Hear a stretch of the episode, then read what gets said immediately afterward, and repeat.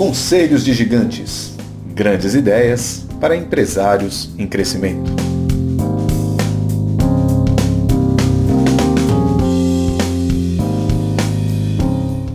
Seja bem-vinda, seja bem-vindo ao podcast Conselhos de Gigantes. Esse podcast foi criado com base na nossa experiência como conselheiros de administração em empresas pequenas e médias.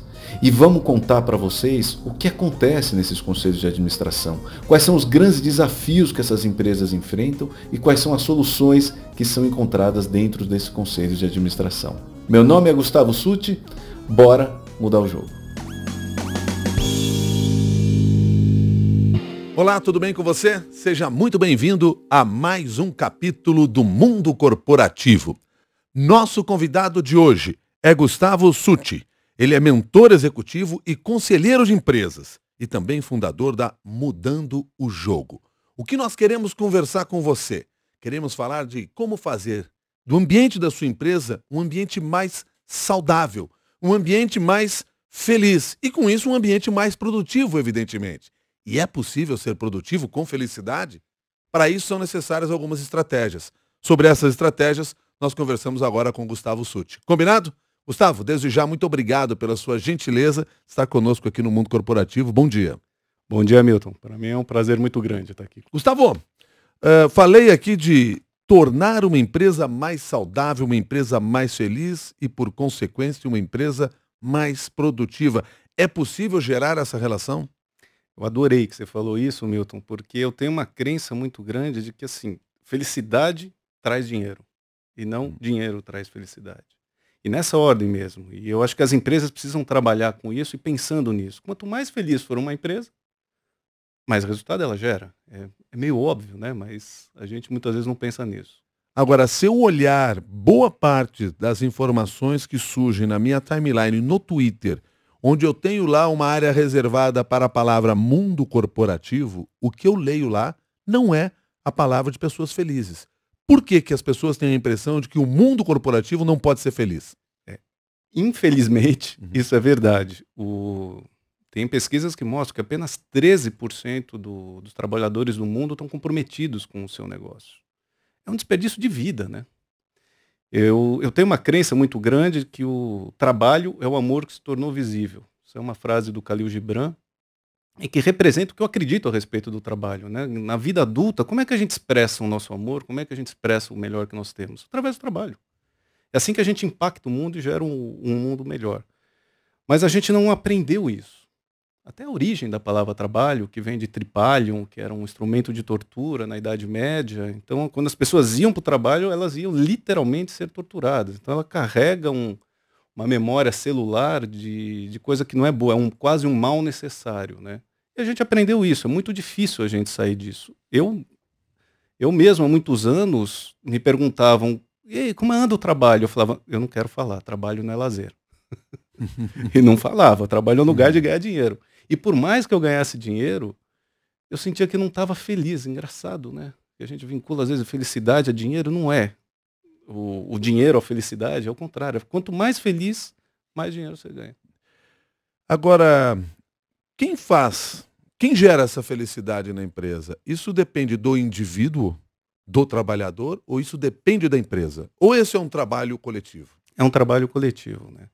É super importante que você, quanto indivíduo, reconheça o que eu chamo da sua arte. Sua arte, com a sua vocação. O que você gosta de fazer? Se você encontra no trabalho a possibilidade de exercer o seu melhor, o seu amor que se tornou visível, você pode ser feliz. É claro que você tem que ter uma empresa que permita você fazer isso. Talvez a sua empresa não permita, talvez você não tenha nem olhado para isso ainda. Talvez a empresa não tenha sido provocada a isso.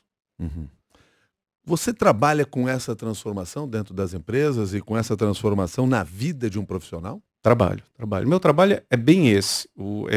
Ressignificar. A minha empresa, Mudando o Jogo, ela tem um propósito muito claro e definido, que é ressignificar o trabalho na vida de 10 milhões de pessoas até o final de 2022. Uhum. Então, é isso que eu busco. E eu vou fazendo isso com as empresas e com os indivíduos também, para que os indivíduos se apropriem disso. E que estratégia é essa que é aplicada para você alcançar isso? Tem uma palavra que eu acho muito importante para todo empresário. Quando me pergunta, Succi, se você quer falar uma coisa para o empresário, o que é que ele precisa ter? Clareza. Clareza é a palavra-chave. Então, qual é a estratégia que eu aplico para isso? É deixar claro quais são os rituais da empresa, o propósito da empresa, a cultura da empresa. Tem duas coisas que são muito chaves para uma empresa. Fluxo de caixa. Empresa só quebra por causa de fluxo de caixa. Não tem mais nada que quebra uma empresa que não seja fluxo de caixa. Uhum. E cultura. Então, todo o processo de fusão e aquisição que eu participei, a gente sempre avaliou, ou era avaliado, no fluxo de caixa e na sua cultura, porque a capacidade de perpetuar esse fluxo de caixa ou de aumentá-lo, eventualmente. Então, eu foco muito na cultura da empresa e no processo de fluxo de caixa da empresa. Uhum. E quando eu falo de cultura, são 4 coisas que compõem a cultura de uma empresa. Clareza de propósito, clareza de valores, clareza de crenças e clareza de rituais. Agora, é curioso isso que você está me falando, mas eu queria entender o seguinte. Quando a pessoa abre a sua empresa, ela leva isso em consideração? Ou eu abro a minha empresa porque, olha, eu sei fazer um negócio muito bem, desenvolver um produto ou prestar um serviço muito bacana, então vou lá, pego o CNPJ, faço toda a parte legal, contrato as pessoas que eu tenho que contratar e, gente, vamos passar a trabalhar. Essa história da cultura da empresa, ela passa pela cabeça desse empresário, desse empreendedor, ou isso vai surgir depois? Normalmente surge depois. E é tão curioso, né? Porque você está falando de abrir empresa. Quando você vai abrir empresa, qual a primeira coisa que você precisa definir? Razão social.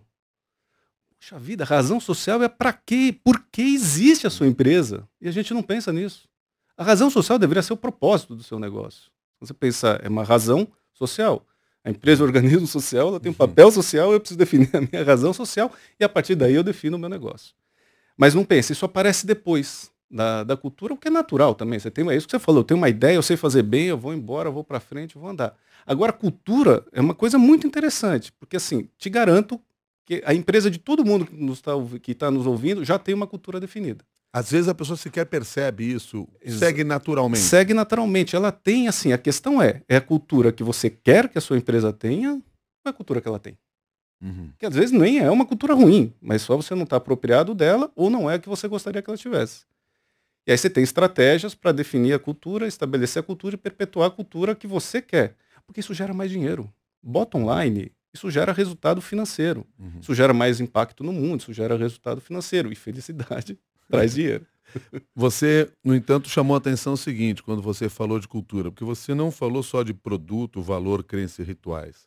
Você fez questão de dizer o seguinte, clareza no de valor, na crença, de propósito, de valor, de crença e de rituais. Exatamente. Quer dizer, clareza nisso. Então, só ter a cultura, mas não ter a clareza do que é essa cultura, do que é o seu propósito, isso talvez vá atrapalhar o seu desenvolvimento. É preciso ter essa clareza. É fundamental ter clareza. Como eu disse há pouco, a palavra-chave para mim, para qualquer empresário, empreendedor, é clareza. Clareza, por exemplo. Por que é importante clareza de propósito? Eu sei que propósito é uma coisa que está quase batido, né? Mas de tanto falar, eu acho bom que estão falando nisso, porque antes não se falava nisso. Então eu acho ótimo, mas propósito, para mim, não é uma coisa de quem abraça a árvore. Confesso que eu gosto de abraçar umas árvores de vez em quando. Mas é uma questão de estratégia.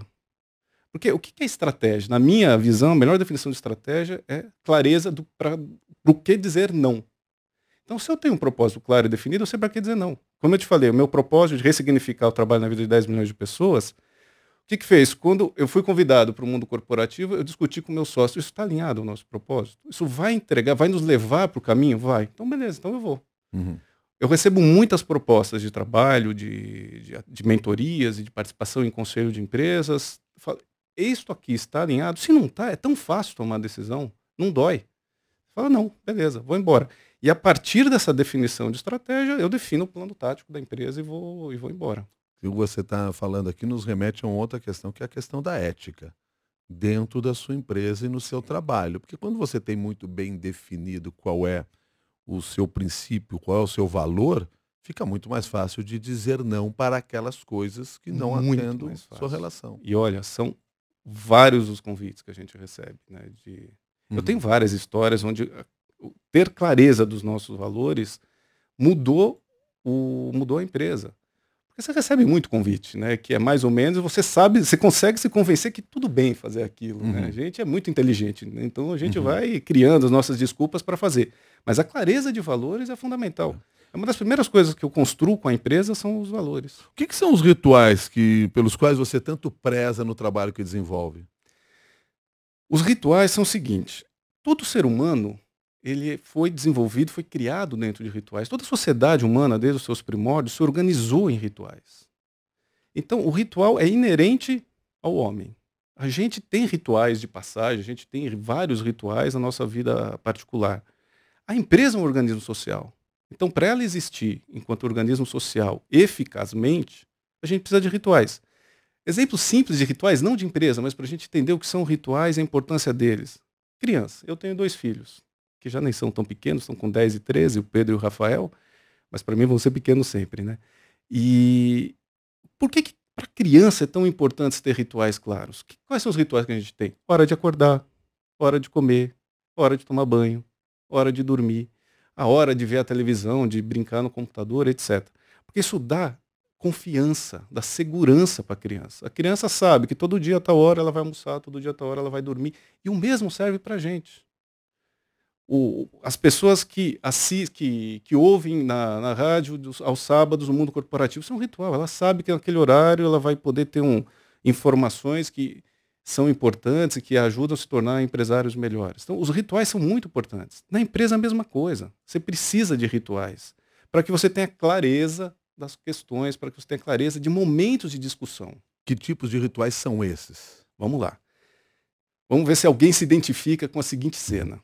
Chego na empresa, 7h30, 8 horas da manhã, estou no estacionamento do meu escritório, já logo encontro um diretor da minha empresa, a gente já sobe tomando decisão sobre o dia, sobre a semana, sobre aquela proposta que está colocada no cliente, sobre alguém da minha equipe que está ou não está performando, já subo na minha sala, já começo e continuo. Vou almoçar, já estou tomando um monte de decisões.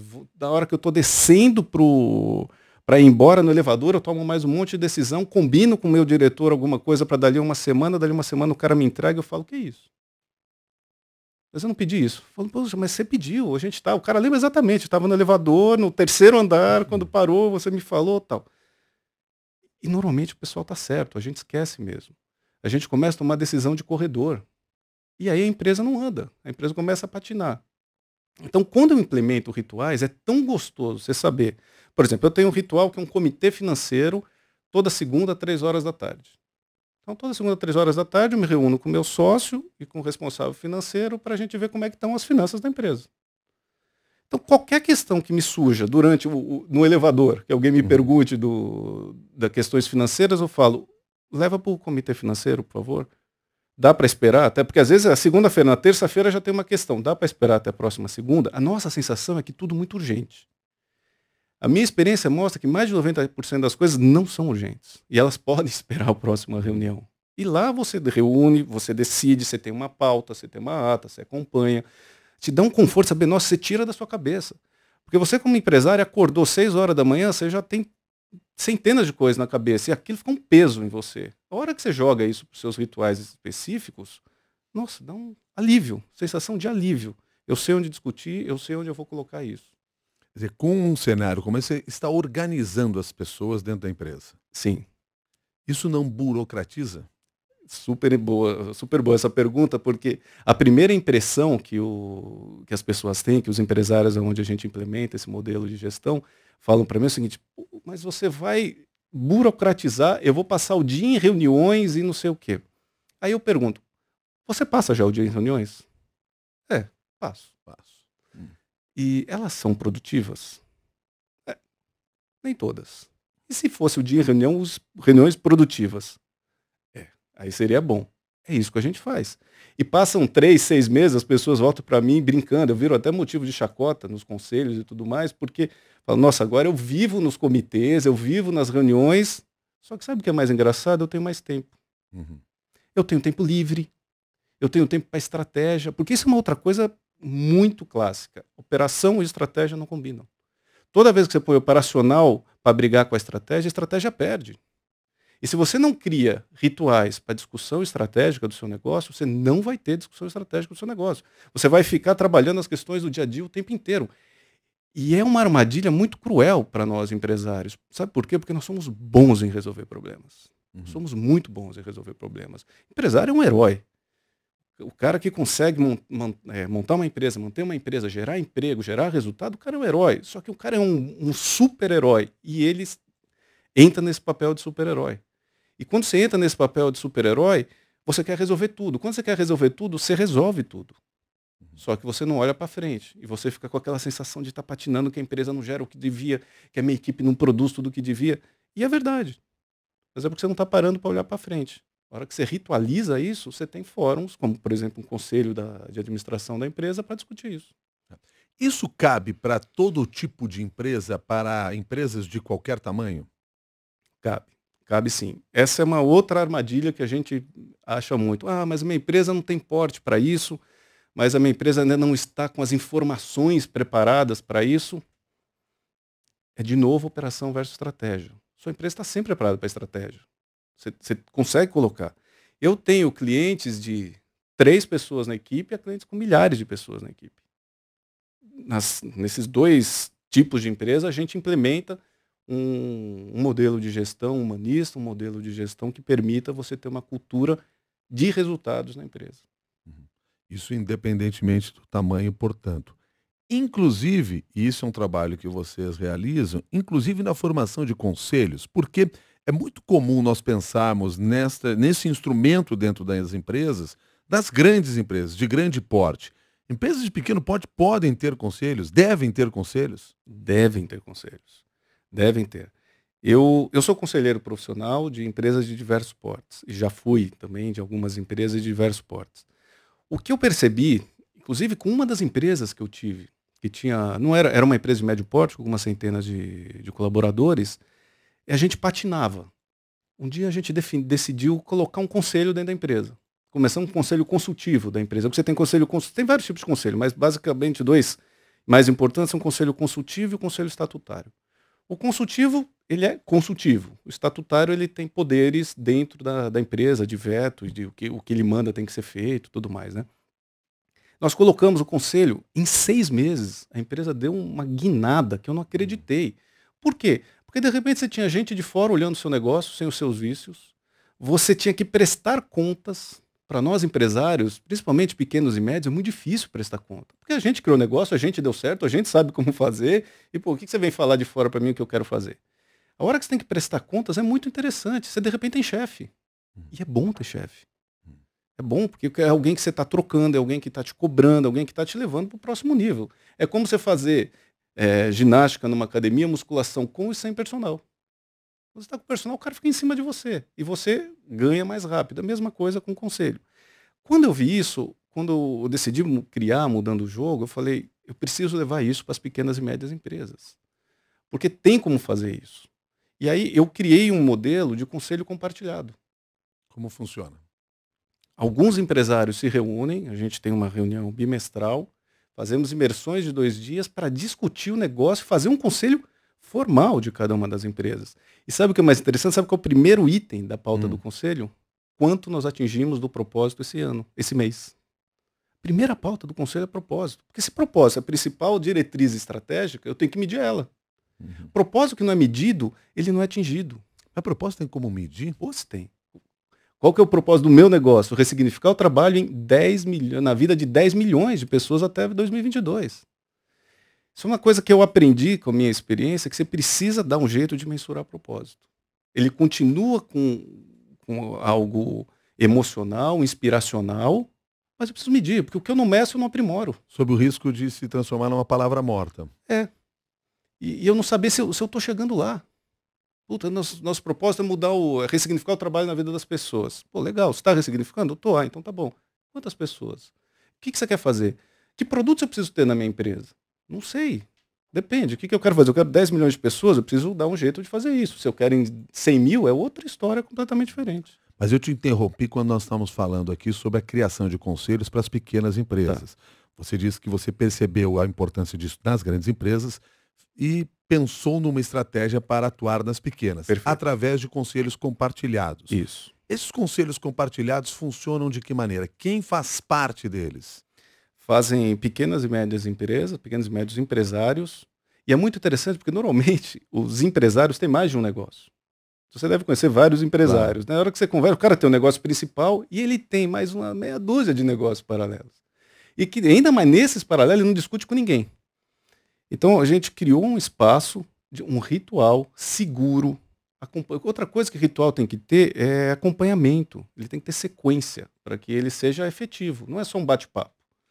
Ele tem tarefa, ele tem objetivo claro e definido e você vai acompanhando. Então nós criamos o conselho, que chama Conselho Mudando o Jogo, onde esses empresários se reúnem a cada 2 meses, fazemos imersões de 2 dias para fazer o conselho das empresas, o conselho efetivo das empresas, e a gente vai fazendo. A cada 2 meses nós vamos acompanhando isso e acompanhando a evolução das empresas. É absurda a evolução das empresas, é um programa de 1 ano.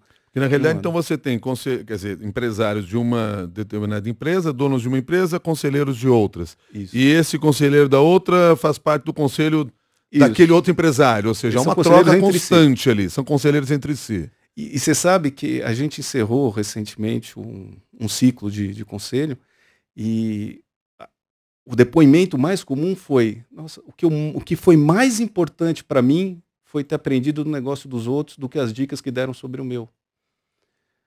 Porque, por exemplo, eu tenho um conselho, você tem indústria farmacêutica, você tem indústria de educação, agronegócio, serviços, gastronomia.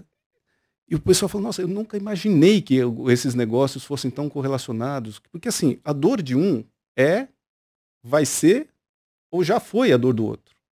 E aí um ajuda o outro muito rapidamente. E você se sente amparado, você se sente seguro naquele ambiente. É muito bom. Levando em consideração que as pessoas que estão nos ouvindo poderiam implantar essa ideia por conta própria, através dos seus próprios grupos, até das pessoas que estão na sua convivência. Existe um número específico de conselheiros que é considerado assim o razoável para se ter um número de opiniões variado que seja interessante e ao mesmo tempo não torne aquilo um gigante dentro da empresa e que não leve para lugar nenhum? Tem. As melhores práticas de montagem de conselho recomendo entre 5 a 9 conselheiros. Então você tem números ímpares por uma questão de votação, né? E de 5 a 9, mais de 9 fica muita gente, menos de 5 você tem uma qualidade, às vezes, de discussão não tão boa. E assim, conselheiros externos também. Não adianta você já atendendo a sua empresa, você, seus 2 sócios e mais um diretor, e vocês se sentam para continuar conversando. É bom já, você pode ter um comitê de gestão para discutir algumas coisas. Mas é interessante você ter o conselho com gente de fora. É super importante ter conselheiro externo, independente. É o cara que não está vinculado com a empresa. Ele tem o interesse em fazer a empresa crescer, mas ele não está lá no dia a dia. Ele não sofre as dores de uma decisão, vamos ampliar tal área. E o cara que está ali tomando essa decisão falando, nossa, isso vai me custar mais tanto de trabalho, já estou atolado, não quero fazer. O cara não está vinculado a isso. E ele traz o olhar de outras empresas, tudo mais. Então tem que ter conselheiro externo. Gustavo, a mensagem aqui da Alessandra Zocarato, o tema que ela trata aqui, nos interessa porque fala de empresas familiares. Ela que está participando aqui do programa através do Facebook. Essas empresas familiares, levando em consideração o comentário dela, devem preparar futuros gestores? Deve fazer algum trabalho nesse sentido? Você faz esse trabalho nas empresas? É super importante preparar futuros gestores. A minha especialidade não é preparação de sucessão nas empresas. Eu tenho até uma mentorada que faz exatamente isso da vida, é muito legal, que ela tem uma história de sucessão familiar com problema e ajudou a fazer isso. Mas é super importante. E um conselho, ele é bem importante para fazer isso, por quê?